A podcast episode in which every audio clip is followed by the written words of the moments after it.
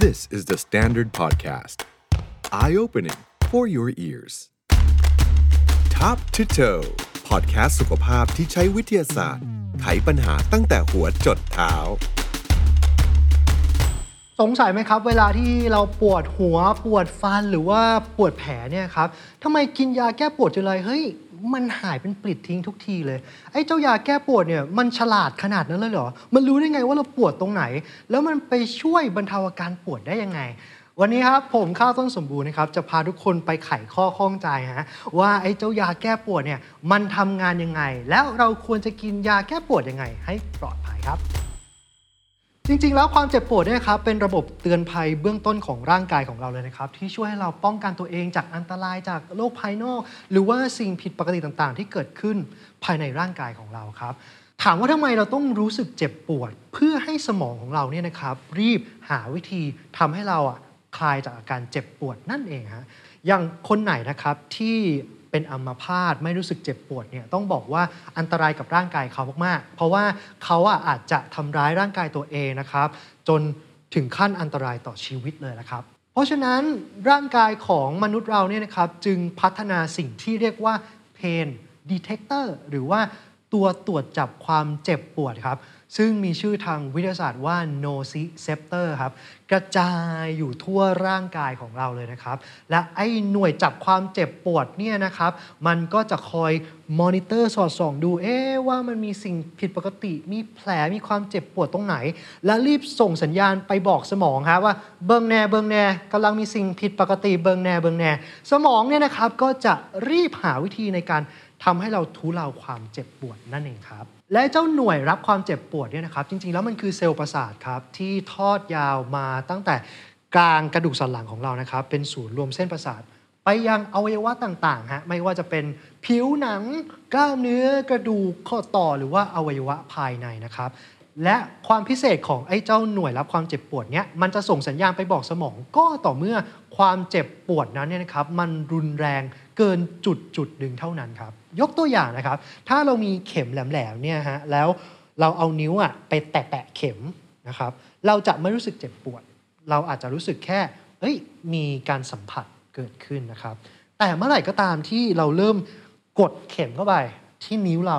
ลึกขึ้นลึกขึ้นนะครับ มีการทำลายของเซลล์เลือดเริ่มออกเนี่ยความเจ็บปวดมันรุนแรงขึ้น และเมื่อมันรุนแรงเกินจุดจุดหนึ่ง ภาษาทางวิทยาศาสตร์เรียกว่า threshold นะครับ ถ้ามันเกินค่าค่านี้ไอ้เจ้าหน่วยรับความเจ็บปวดเนี่ยมันจะรีบส่งสัญญาณไปบอกสมองทันทีครับ เท่านั้นยังไม่พอฮะ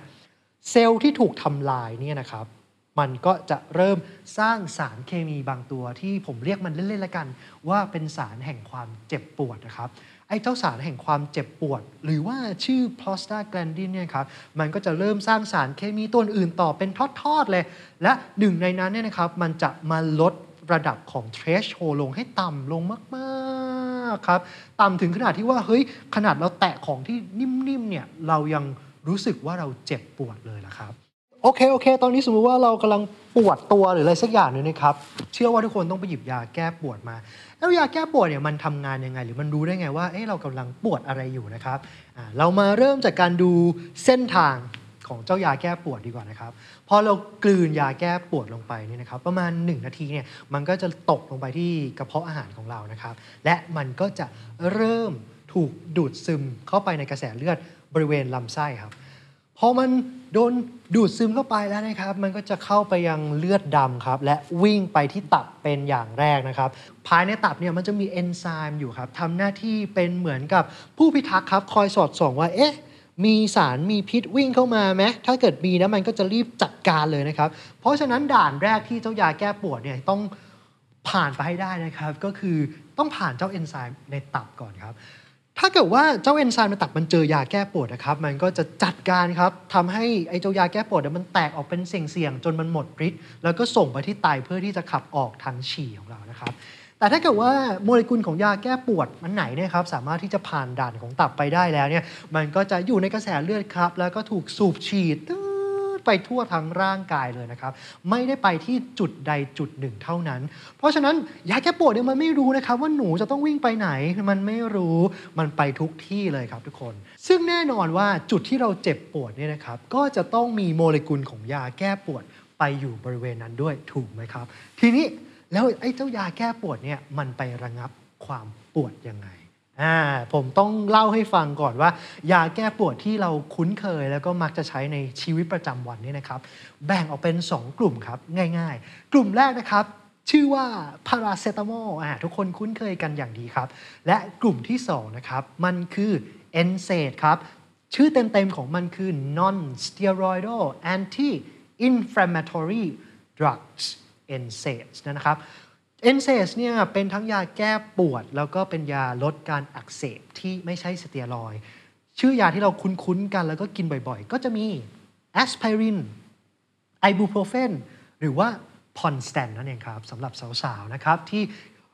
มักจะกินพอนสแตนเวลาที่ปวดประจำเดือนครับ โอเค มียา 2 กลุ่มคือพาราเซตามอลแล้วก็กลุ่ม n s a i d นะครับทำงานไม่เหมือนกันนะครับ เริ่มจากเจ้า n s a i d ก่อนเลยกันนะครับ ก่อนหน้านี้ผมเคยบอกไปแล้ว ว่าเมื่อไหร่ก็ตามที่ร่างกายของเราเซลล์ของเราเนี่ยมันได้รับบาดเจ็บนะครับ มันจะสร้างสารแห่งความเจ็บปวดมาตัวหนึ่งชื่อว่าเจ้า prostaglandin นะครับ และเจ้า prostaglandin นะครับ มันก็จะสร้างสารอื่น ๆ อีก ไม่ว่าจะเป็นสารที่ทำให้อุณหภูมิเราสูงขึ้น สารที่ทำให้เกิดการอักเสบ หรือว่าสารที่ไปลด threshold ของการส่งสัญญาณความเจ็บปวดนะครับ ทีนี้พอเจ้าไอบูโปรเฟนแอสไพรินหรือว่าพอนสแตนเนี่ยครับมันกระจายอยู่ทั่วร่างกายเนี่ยครับถามว่ามันไปทำอะไร มันไปขัดขวางการสร้างสารแห่งความเจ็บปวด หรือว่า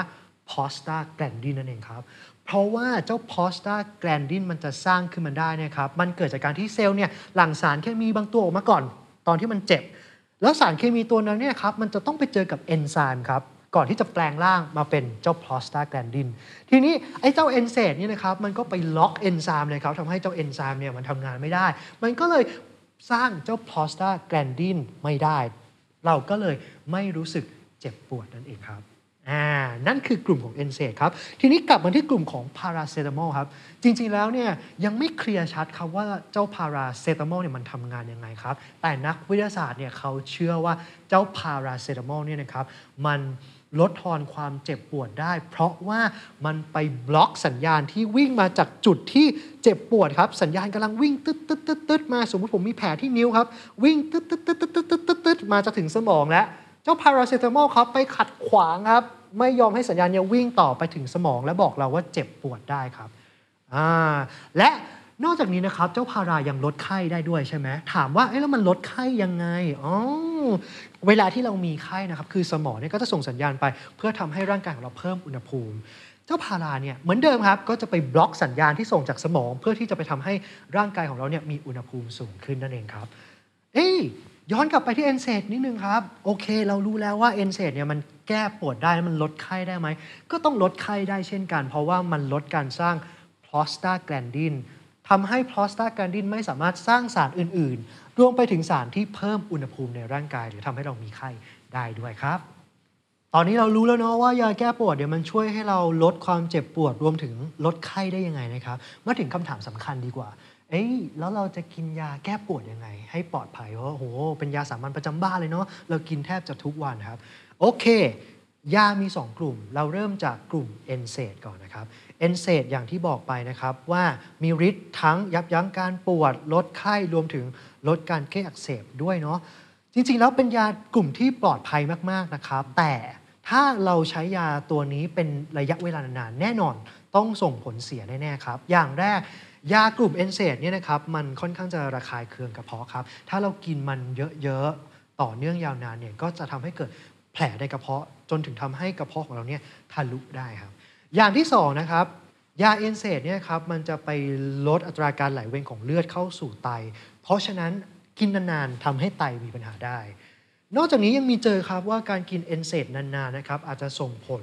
ต่อระบบไหลเวียนโลหิต หรือว่า cardiovascular รวมถึงให้เกิดโรคหัวใจบางอย่างด้วยนะครับ แต่ในที่นี้ไม่นับถึงแอสไพรินนะครับ สำหรับคุณแม่ที่กำลังตั้งท้องนะครับ ก็บอกว่าควรเลี่ยงยากลุ่ม NSAID นะครับ โดยเฉพาะช่วงที่ท้องกำลังแก่แล้ว เพราะว่ามันกระทบต่อการพัฒนาการของทารกในครรภ์ได้นะครับ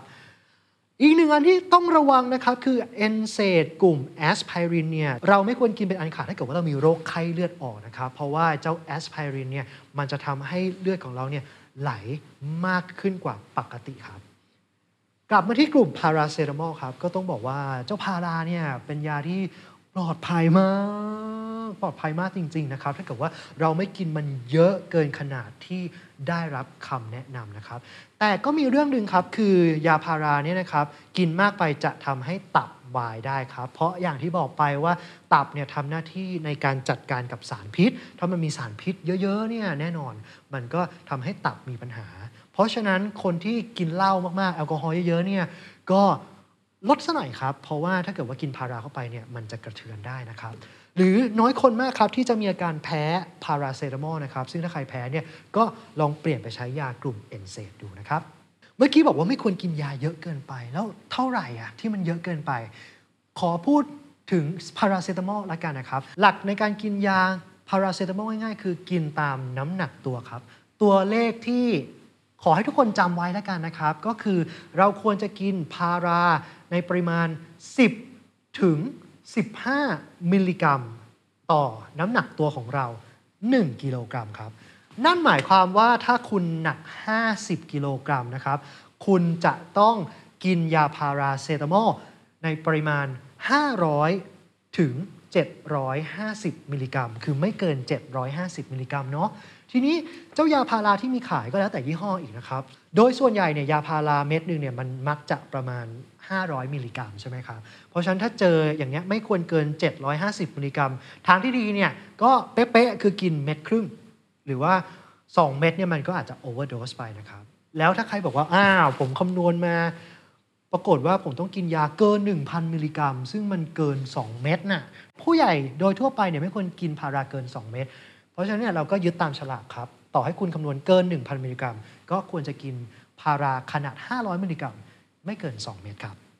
ทีนี้แล้วเด็กอะถ้าเกิดว่าเด็กๆที่น้ำหนักค่อนข้างเยอะ เราจะใช้น้ำหนักในการคำนวณไหมคำตอบก็คือว่าไม่ได้นะครับ เราจะใช้หลักการเดียวกันในการ รับปริมาณยาของเด็กกับผู้ใหญ่ไม่ได้ เหตุผลคืออะไร เหตุผลคือว่าในตับครับไอ้เจ้าเอนไซม์อีกนี่แหละ ว่าความสามารถในการกำจัดของเสียหรือว่าสารพิษของเด็กกับผู้ใหญ่อะมันไม่เท่ากันครับ เพราะฉะนั้นใช้หลักการคำนวณแบบนี้ตรงๆไม่ได้ แต่จริงๆเด็กเนี่ยเขาจะมีสูตรของเขาครับ ซึ่งทุกคนเนี่ยคุณพ่อคุณแม่นะครับสามารถที่จะปรึกษาคุณหมอได้ครับ ว่าถ้าเกิดว่าลูกของคุณมีน้ำหนักประมาณนี้ ควรจะกินยาแก้ปวดในปริมาณเท่าไหร่ก็จะปลอดภัยกว่าครับ อีกหนึ่งอย่างที่สำคัญนะครับ คือเราไม่ควรจะกินยาพาราเซตามอลร่วมกับยาอื่นๆ ที่มีส่วนผสมของพาราซ่อนอยู่นะครับ เพราะว่ามันจะทำให้มันโอเวอร์โดสได้ แต่เราสามารถที่จะกินยาพาราเซตามอลร่วมกับยาแก้ปวดกลุ่มเอนเซดได้ครับ ไม่มีปัญหา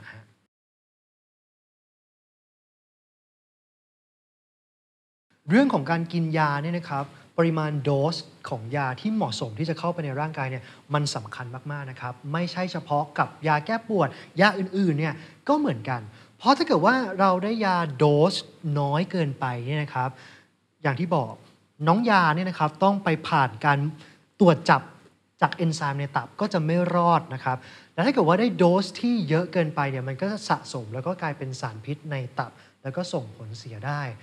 ทีนี้เวลาที่บริษัทเขาผลิตยาเนี่ยครับเขาก็มีการทดสอบมาแล้ว แล้วก็ระบุไว้ในฉลากว่าเราควรจะกินปริมาณเท่านั้นเท่านี้ แต่เจ้าโดสที่ระบุไว้ในฉลากเนี่ยนะครับ มันก็เป็นเพียงแค่ค่าเฉลี่ย ในอนาคตนะครับ การจ่ายยาเนี่ยจะเป็นแบบ personalized medicine ก็คือการจ่ายยาที่เหมาะสมกับแต่ละบุคคลครับ แต่ระหว่างที่เทคโนโลยีด้าน personalized medicine กำลังพัฒนาอยู่นะครับ เราก็สามารถที่จะกินยาอย่างปลอดภัยได้ ไม่ต้องกังวลอีกต่อไป เพียงแค่คุณสังเกตแล้วก็อ่านฉลากให้รอบคอบ แต่ถ้าเกิดว่าคุณปวดใจเนี่ยนะครับ การกินยาอาจจะไม่ช่วยต้องหาใหม่เท่านั้นครับ